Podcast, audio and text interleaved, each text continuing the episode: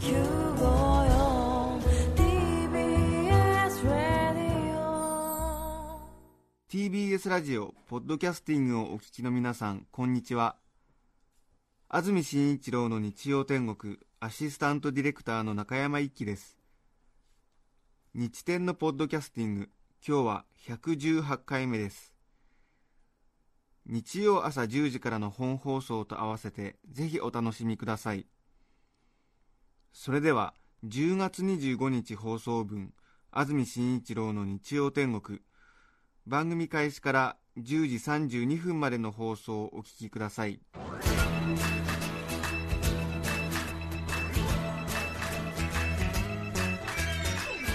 安住紳一郎の日曜天国。おはようございます。10月25日日曜日朝10時になりました。TBS アナウンサー安住紳一郎です。おはようございます。中澤由美子です。皆さんはどんな日曜日の朝をお迎えでしょうか？天気が少しぐずついていますね。昨日の夕方ぐらいから雨が降ったり止んだりといった天気かもしれません。ええちょっとやっぱり暗い感じですね。そうですね。ドーンと。ええした雰囲気が一面を覆っていますけれども、ええ寒いのかなっていううん。ね見た目ですし実際結構、そうですね、ええ寒いですね。しばらく日曜日いい天気が続いていましたので、うん。ちょっと行楽の予定などを立てている方は残念な天気になったかもしれません。秋というのは天気のいい日と悪い日では雲泥の差がありますね ですね。天気のいい日は本当に空は高いし青空広がるし空気は美味しいし爽やかだしという本当に地球上に生きててよかったと思うような天気ですけども、秋の天気の悪い日はもう全て悪い方に考えられますね。は あ多分朝起きてねカーテン開けてちょっと日差しが足りなくて部屋の中の蛍光灯をつけましたという方がいらっしゃるかもしれません。赤坂雨が降ったり止んだりということで私も先ほど外歩いてきましたが傘を差している人3割差していない人7割ぐらいのええ感じでしたかね。ですね。皆さんの街は雨はどうでしょうか。さて今日の天気ですが予報は曇りと出ています。雨が降っているところも午後は止む見込みだそうです。神奈川県千葉県茨城県では夜にかけて強い風に注意が必要です。日中の気温は18度前後の予想ですそして明日も曇りや雨のぐずついた天気が続きそうだ。明日まで続きそうだということです。現在の気温が13度ですね。ね。はあ。え。今シーズン一番ぐらいですかね。そうですよね。そうですよね、ええ。私先週京都に出張してたんですけどあ東京出た時は結構暖かいっていうかまあ普通に18度19度ぐらいあったので、ええ。シャツ1枚で新幹線乗って、ええ。京都で仕事して、はい。で途中寒くなって、え京都の街中でコートを買いました、ええこれは買うしかないと。よこれはもう持ってきてないし買うしかないなと思いまして、ええ。かったですね。ええあのなんか一期一会っていうんですか、うん。なんかちょっと、うんねなんか良かったですね。そうですね、ええ。うん。なんか情けないやら嬉しいやらですよね。これ京都で買ったんだっていう感じになりますね。そうですよね、え。ええ。はい良かったですね。なんとなくね。京都の高島屋で買いました。そうでしたか、ええ。あ入って20秒で買いました、ちょっとね同僚待たせてあるんで、フラはい。これください。これくださいっつって、ええ。買い物ね1時間2時間ぐらいかけて多分皆さん自分の着るねコードとか決めると思うんですけども、20秒で決めて買ったとしてもさほどの迷いはありません。違い 違いがない？そんなに私も結構買い物するとき迷う方ですけど、えでね、30分、40分これにしようかな、これにしようかなとかね、色はとかね、サイズちょっと大きい方がいいかなとか、ちょっと他の店も見てからまた来ますなんてことやってますけども。ね、ええ。京都高島屋で、ええうん。入って20秒でこれだと思って、これだ、これくださいっつって、ええ。カード1回払い、はいっつって、え即決、え意外にね、うん。気に入ってますよね。ああそうなんですね。ってことは、普段そんな迷わなくていいんだなっていう 感じもありますね、まあ、迷うのもまた楽しいんですけどね、へーそうね。お気に入りになっちゃって、よかったですね、ええ4日続けてきてますね。ああさっき着てらして、しきして見えたやつですね、あとってもお似合いだったです。ありがとうございます、はい。ええ。ええ。であのコート着る必要がない日でも着てます、今、気に入ってますからね、ええ。ね。気に入ってますから、あら、よかったですね。ええかなりおしゃれですね、お見せしたいの山々ですけども、ええ。ええええあの首元までボタンがある。ええ結構おしゃゃれですよ、ええええ。本当に。はい。はい、はい。朝出てくると鏡2回見ましたから。シルエットがいい感じですね、ええ。さて先週熊教中の話を興奮してお話ししましたけれども、はい。熊本大学教育学部附属中学校のはい。中学校の皆さんのコーラス部、はい。合唱部の話だったんですけれどもはい。先週お話ししたんですけれども大変私がファンだということをお伝えして、そして NHK ホールで行われている合唱コンクールに見に行って応援をしてきました。そして銀賞全国第2位を取りました。喜んで嬉しくて、はい。そしてその後熊教中の皆さんとまた冬のそなたのような感動の再会がありでも結局私は会になりたいみたいな 作越しでの再会になってしまったという話だったんですがそうでした笑いあり涙ありの、えなんと少し反響がありまして私はちょっとびっくりしてしまったんですがえはい。思わぬ方からお便りをいただきました。ええ。先週いただいているんですけれどもメールを読みたいと思います。はい。私 NHK アナウンス室の山田健二と申します。今年度 NHK 全国学校音楽コンクールの司会を務めたものです。あ NHK の山田健二アナウンサー、はい。ちょうどその私が見に行ったコンクールのステージ上で司会をされててええ生中継されました NHK の番組での進行もされてた方なんですがえ拝聴いたしました。いらっしゃっていたのですね。嬉しく思いメールいたしました。3階から見ると視界台で米粒みたいに小さく見えていたその人物です。あ拙い視界でお恥ずかしい限りです。合唱熱は私もすごいなと感じています会場3000人が全て審査員。それから視聴者も審査員。ファンがとても熱いです。インターネットなどではスレッドも立ち上がるのですが私への批判も含め相当数の投稿がありありがたさと怖さがあります。ちなみにコメントを噛んだ時の脳の刺激は激痛に近いです。あ面白い方ですね。面白い方ですね、え失礼な話ですが。え いやいやいやはいはい。コメントを間違った時の脳の刺激は激痛に近いんですって。NHK のアナウンサーが言うと迫力ありますよね。ありますね、ええ。多分ねそんなに表情変えませんけども、ええ NHK のアナウンサーの皆さん方は。やっぱり間違った時の刺激ってのは激痛に近いんだね。そうか。民放でね間違うとね鈍痛なんだよね。ね。なんか鈍く痛いなっていうね感じなんですけど NHK のアナウンサーはコメントを間違うと激痛なんだね。やっぱりね大変だね。公営放送は。そうか。激痛なのか、コンクールの裏話尽きないです。また来年も熊教中を応援しにお越しください。あ放送局は関係なく放送文化をさらに発展させるために尽力してまいりましょう。突然のメールお許しください。どうぞよろしくお願いします。うーん。さすが最後の産業あたりは NHK だなって感じですね。あ放送文化をさらに発展させるために尽力してまいりましょう。ねえ、うん公共料金のお支払いも忘れなくみたいなね。書いてないですけども。なんかね山田健二アナウンサー多分私の一つ先輩かなと思うんですがあそうですか。千葉の松戸のご出身で。ええ。あ、ええ。じゃあやっぱり合唱の強い。強いね地方のエリアで。すよね、ええ。山田アナウンサーからメールをいただきました。ええ。嬉しいですねなんかね。ね。本当に嬉しく思います。ありがとうございます、ええ。なんかねとても優しい方なんだなという感じが文面からも伝わってまいりますしええ私といたしましてはこの山田さんの優しさにつけ込んではい。仕事取っちゃおうかなっていう感じでますね。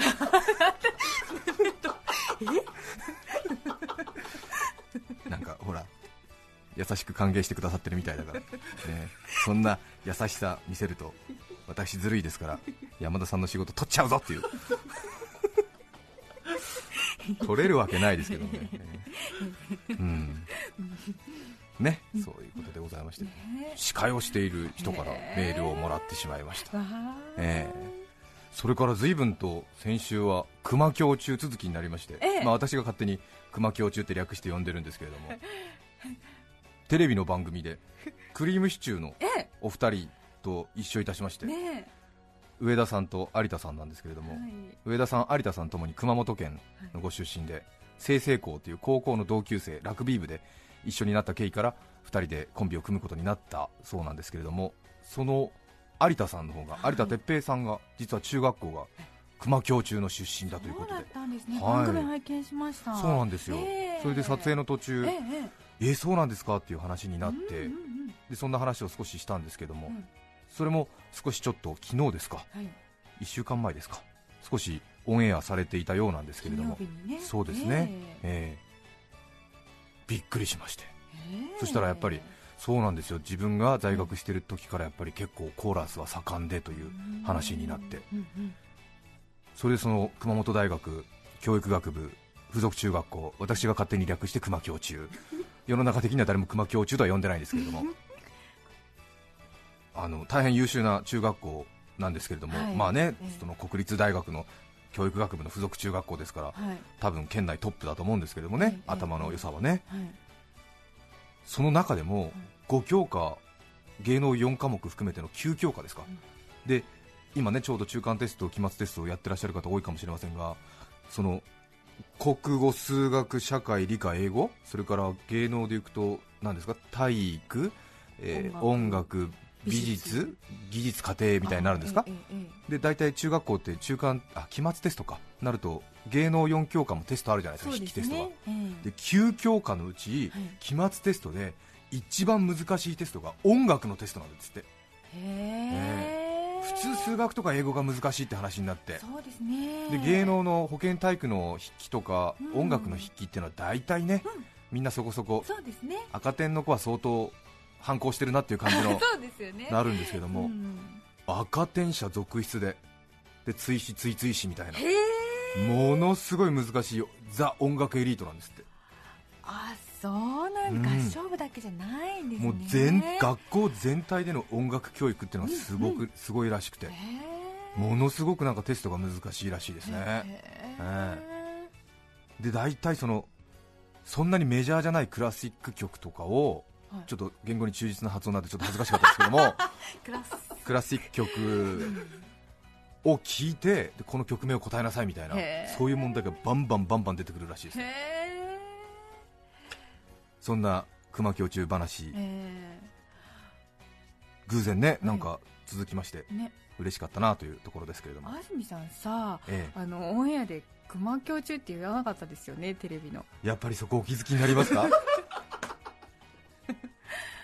はい。はい。あのラジオで熱く 私がね勝手に一方的に初めて見たときに 熊本大学教育学部附属中学校うん。名前が長いんではい。勝手に熊教中と名付けてそしてそれ以来の交流が続いてはい。で正しくは熊府中あるいは府中と地元の方は呼んでるそうでええ。たくさんのご指摘いただいたんですけれども、はい。私がねうん。一方的にこう熊教中と呼んで慣れ親しんでるものですから その気持ち変えるつもりはなくてええ。ずっと2年間熊教中熊教中って勝手に言ってきたんですけども。そうですねラジオでええ。ええ。テレビってのは怖いですね。私やっぱりテレビの撮影の時だと 有田さんの前で熊府中のご出身なんですよねって聞いてるんですよね。弱い弱すぎると思ったんですけどもさすがにそこで熊教中ですよね。違いますって言われてその後のやり取りの時間の長さを考えるとやっぱり媒体違うとひよってしまいましたね。ここは熊教中って自分がなぜ呼ぶかの説明は多分これは無駄だなと思って。まあということでラジオの皆さんには無駄な時間をお送りしているってことになるんですけども。使い分けたなと思いました。怖い。だって経営ってのは怖いですね。ラジオテレビで使い分けちゃって自分は読み続けるって。ええ言ったばかりですけどね、ええ。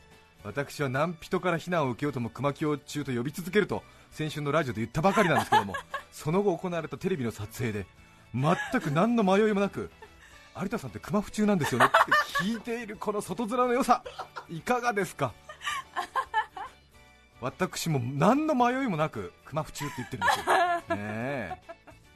素晴らしい。AB 型多重人格と言われますけれども思う存分その一面を発揮してますね、ええ。訂正いたします。ラジオでは熊教中と呼び続けます。そうですか。訂正してお詫びいたします。まあね。はい。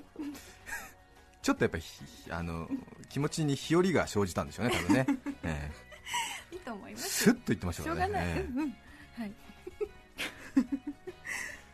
さてそれから今日はスペシャルウィークということでプレゼントのお知らせです。今回は柿をご用意いたしました。以前番組でプレゼントしたことが1年半くらい前にあるんですけれども柿のプレゼントでございます。柿の名前はシンデレラ大衆という柿です。はい。シンデレラはカタカナで大衆が太い秋と書く柿のブランド柿の品種なんですけれども、大衆柿というのは昔からあったんですが品種改良を重ねまして出来上がりましたのがこのシンデレラ大衆。しかも先ほどから話が出ています熊本県からのええ。柿の贈り物ということになりました、こちらを15名様にプレゼントということなんですけれどもこの柿がまたびっくりするほど大きくて。びっくりしました、ねえ。大変見た目は悪いんですけれども味が美味しいえ。というフレーズで有名なんですけれども。ー見た目が悪い？い見た目がやっぱりちょっとねうん大きくてごついんですよね、大体 400g から 500g ぐらいあるんですけれどももうソフトボールぐらいの大きさですね。普通の柿に比べると3倍4倍ぐらいの大きさがありまして。すごい太っている、なんとなくそうですね。ちょうどホテルに置いてあるティッシュケースぐらいの大きさがありますね。あの長方形じゃなくて正方形タイプの。えー。はいあのポケットティッシュなんかが出てくるような感じのう、ん。えーティッシュケースぐらいの大きさがありますね。ねえー正方形のティッシュケースぐらいありますね。はい、大体柿は剥いて家族で食べようとすると、ええまあ、4等分とかまあ8等分ぐらいにして食べるんですか、それでフォークに刺して食べる皿に入れてっていう感じだと思うんですが、はい。このシンデレラ大衆この柿はですね、私昨日分析いたしましたところ、うん。8等分にするととても食べづらいんですよ、ええ。なので16等分。もしくは32等分にして ようやく食べよいぐらいの大きさですね。えすごいです。一つの柿を剥いてで、まあ、16等分ぐらいにして、はい。ちょっとしたね小粋なお皿に盛り付けようとしたとするならばはい。お皿は多分丼ぐらいが必要になるという もりもりもりもりみたいな、ええ確かにそうかもしれません。大変美味しい柿として今有名だそうですけれども一つ大体小売価格で1000円から1500円ぐらい。一つで1000円はい。1500円、でもそれぐらいの価値があるという柿シンデレラ大衆という柿を15名の方にプレゼントしたいと思います、結構大きい柿なので、えーと化粧箱にその柿が2つ入って宅配便で届くということになっておりますシンデレラ大衆ご希望の方はぜひメッセージをお寄せいただきたいと思います。私果物大好きでえええいろいろ果物食べるんですけれども、はい。あんまり柿はそんなに体内ランキングが低いめそうですね高くなかったんですよね、はいええええ。でもこのシンデレラ大衆の柿を食べてから柿のランキングが大きく上がりましたね、そうええなのでええ柿あんまり得意じゃないなという方もぜひこの機会に挑戦してみてください。えちなみに今私の体内のフルーツランキングでは柿が8位まで上がってまいりました、えええ8位ですか。意外に低いじゃないかという声もあるかもしれませんけれども、えええでも私の中ではえ大きくランキングがアップした。そうですね、大体32位から8位ぐらいまで上がりましたよね、えあー。ちなみに私の果物ランキング第1位はさくらんぼ。あそうなんですね。2位が桃、えー3位がメロン。4位梨5位ネクタリン。6位プラム。7位バナナ。8位洋梨。9位マンゴー。10位が缶詰の桃になっております。昨日暇だったんで書き出しました。あそうですか、えーはい。あんまり面白くないですよね。ごめんなさい。あの自分でやってる時はすごく楽しかった。あ そうなんえですね、ー違うななんつって。違うな、ねうん。ねーなんつって、プラム6、うわーな、うやーなんつってやってました。よこれ結構楽しいですから、皆さん、ちょっと3位、4位、5位ぐらいまで、で7位ぐらいになってくるとね、もう楽しくて楽しくて仕方ありませんから、そうなんあけび、あけびなんつってやってますけど、えー。いちじく入れてみようかななんていろいろ考えてますけどね。なんとなくね、ブドウをね、絶対10には入れたくないなみたいな、そういう強い気持ちが働きますどうして？どななんとなくよくわかんないですけどもね。なんかちょっとメジャーどころを外してみたいみたいな、スター選手をスタメンから外すみたいな、そういうちょっと監督。あいかん、これ以上はね、よくないですけどもね、えーそういうあの気持ちがありましたよ。さて、お知らせもう一つですね、はい。えー先ほどからお伝えしています通り、今週はスペシャルウィークこと聴取率調査週間になるわけなんですが、皆さんが普段どの時間帯にどの番組を聞いてくださっているかを調査する1週間ということになるわけなんですが、はい。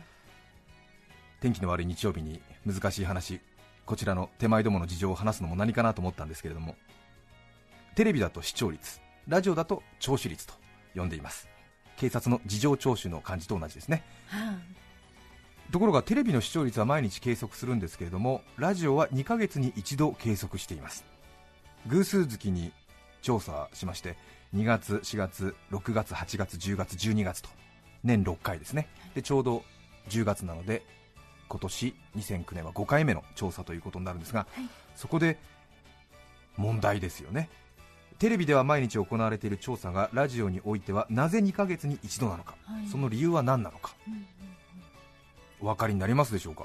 皆さんラジオお好きだと思うのでラジオについて考えることもあると思うんですが中澤さんはお分かりになりますか、なぜ？えへー。あんまりこう一喜一憂しないでやろうじゃないかっていうなるほど。ことですか？えあんまり聴取率視聴率にええ。惑わされることなくはい質のいい番組を。そうそう。なるほど。え。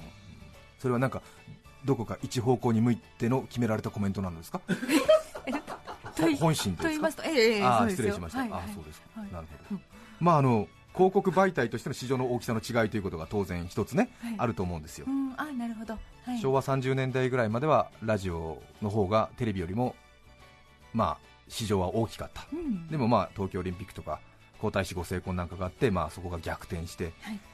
今は当然テレビの方が市場としては大きい。これは当然皆さんお分かりになることだと思うんですが大体今市場規模はテレビに比べてラジオは15分の1とか20分の1くらいの市場規模だというふうに言われておりまして。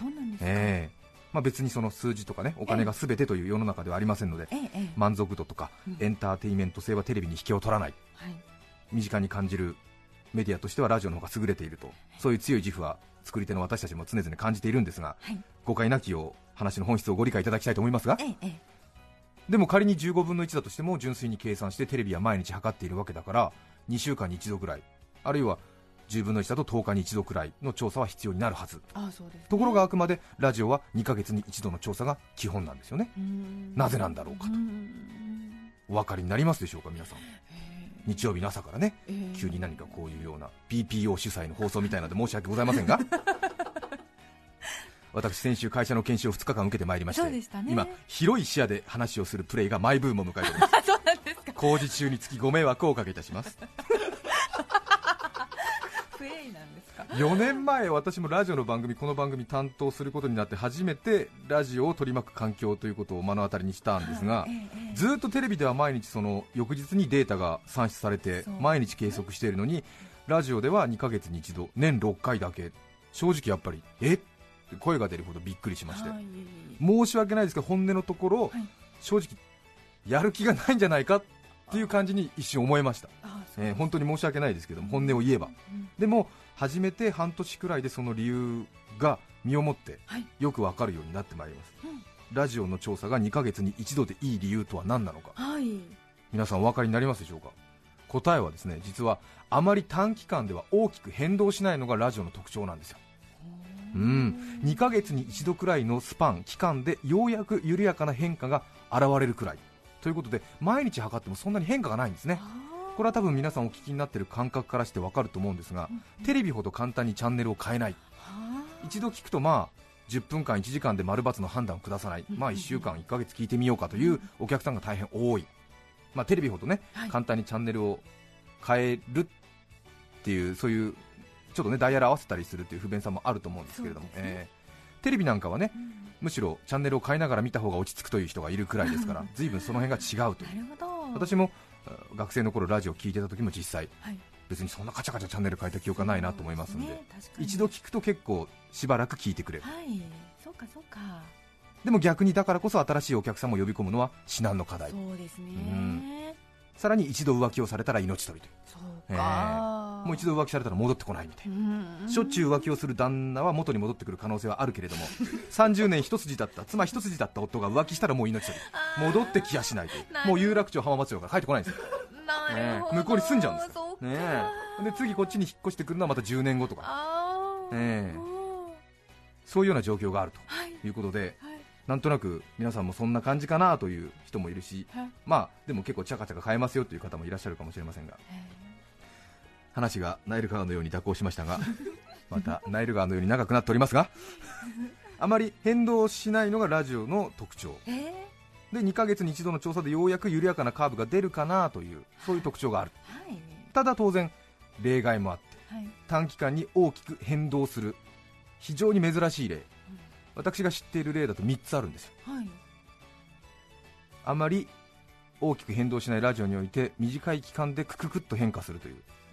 一つは災害情報ですね。あ災害時にはやはり携帯することができて電源の心配の少ないラジオを使う方が多いということで、少し大きな災害がありますとやはりラジオの需要がぐっと高まって随分大きく短い期間で当然ね昨日今日で全然違うという状況が現れてくる、はい。はい。それから2つ目高校野球ですね。主に NHK が中継を担当していますがはい。人気があります。えプロ野球と違いまして春夏うん。2週間ぐらいの開催ですからその短期間において急激に需要を伸ばす特に昼間ですから仕事中にテレビというわけにはいかない方たちが車の中で途中経過だけでも知りたいというような感じ、うん。さらにはその地元の関東の学校なんかが出ますともうピュッと反応しますね、えーはい。また NHK の固定ファンは文字通り硬いですからもうほとんど直線みたいな折れ線グラフをね1年間続けているところなんですけれどもえー高校野球関東が出場しましたらピュンと上がったりしますね、ええー。そして短期間に大きく変動する珍しい例3つ目。この番組なんですよ。日曜天国。大げさに私言う癖がありますけどもこれは悲しいくらいにリアルな物語。すごいんですよ。あの本当にあの大げさに言ってるわけじゃなくてこれ専門家もびっくりするぐらいのあ振り幅がすごいんですよ。ーそうなんですね。びっくりするんですよ。えであの2ヶ月に一度の調査でで前々回ですね、はい。6月の調査で2.4%っていうすごいえええええすごい嬉しい成績をいただいたんですよ。でこれすごいんですよ。TBS ラジオ日曜日朝の歴史の中で結構な部類に入るんですよ。それで大きく動かないのがラジオの特徴なんで一度2.4取るとはい。もうゆっくり加工してもそこから5年は持ちこたえるって言われてるんもうほぼプラスマイナス0.1くらいで動いていくから。それでもう私正直恥ずかしい話ですけども、もう安泰という2文字を心のタペストリーにかけたわけですよ。いやもう本当そうなのよ。だってそんなに動かないんだもん。でそこまで上がったらゆっくり下ってっても5年は安泰だなと思ってもう心のドアの表札に安泰ですよ。安泰ですっていうね。ピンポン。はい安泰ですっていう。そしたら、そんなラジオ界の常識をひっくり返しましてその次の回ですよね。だから先々月8月の回ですよね。たった1回ドーンと落ちたんですよ。でプラスマイナス0.1が大体普通ですよ。でほとんど動かないって番組もあるんですよ。で多くてプラスマイナス0.3上げても下げてもね。でプラスマイナス0.5動いたらもうスタッフの人格が変わるって言われてるんですから 子供の進路が変わるって言われてるぐらいもう大事なんですよ。あもうあのそんなに変わっちゃう。えー、えーそんなことあるんですかみたいな感じですよ。へー。0.5動いたらね。へで日曜天国が動いたのは、うん。マイナス0.7下げたんだよブワーンもう9個もう9個がブワーンと落ちたんだよびっくりしたこんなことあるのっていう。えー、っていう。やっぱ珍しいことだったんですね。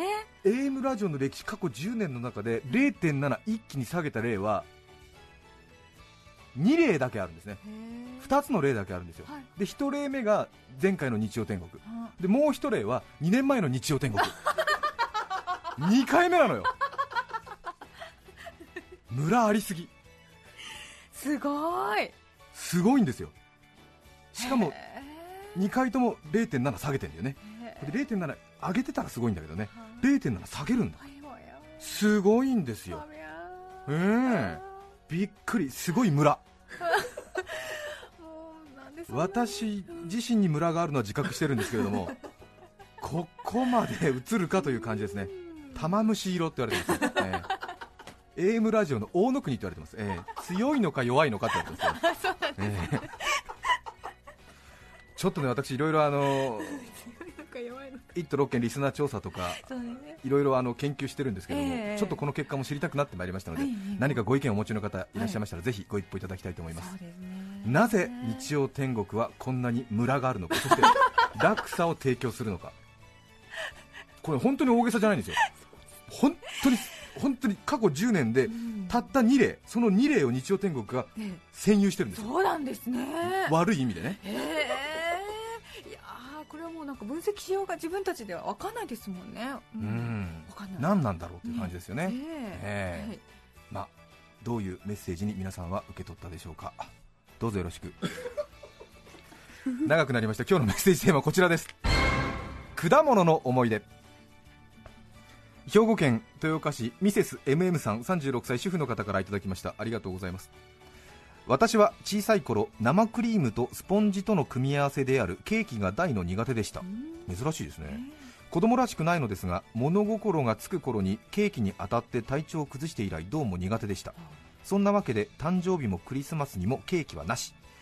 それでは誕生日が地味でかわいそうだろうと思った祖父おじいちゃんがひらめいたとばかりに私の好物のスイカを一玉買ってきてくれてこれを誕生日ケーキの代わりにしてお祝いしようと提案してくれました。はい。まん丸の大きなスイカを目の前にして私はとても喜んだのですがおじいちゃんのひらめきには誕生日のろうそくまでは頭になかったようでそれではケーキの代わりにならないと私はベソをかきました。そこで登場したのが仏壇用の白いろうそく。これをスイカに立てようと大人たち その後大人たちが丸いスイカのてっぺんに懸命にろうを垂らしなかなか立たないろうそくと格闘している姿は 呪いかそれとも何かの儀式かと思わずにはいられませんでした。とてもユニークなおじいちゃんのひらめきのおかげでとても楽しい誕生日を過ごしたことが30年経った今でも強く思い出に残っています。へすごいですね。丸いところにろうそく垂らしてその上にろうそくを白いろうそくを1本ね、えーいい思い出ですね皆さんからのメッセージをお待ちしています。E メールのアドレスはすべて小文字の日天アットマーク tbs.co.jp nichiten アットマーク tbs.co.jp です。番組でメッセージを紹介したすべての方に日天オリジナル間抜けな顔したポストカード2009秋の葉をお送りしています。今日のテーマは果物の思い出。皆さんからのメッセージお待ちしています。それでは今日の1曲目をお送りします。品川区せんちゃん22号さんからいただきました。ありがとうございます。松田聖子さん風立ちぬお聴きください。どうぞ。10月25日放送分安住紳一郎の日曜天国。10時32分までをお聞きいただきました。著作権の問題がありリクエスト曲は配信することができませんので今日はこの辺で失礼します。安住紳一郎の「ポッドキャスト天国」日本シリーズ。原監督の「采配振るわなければ日本一はなしだ」監督 TBS ラジオ954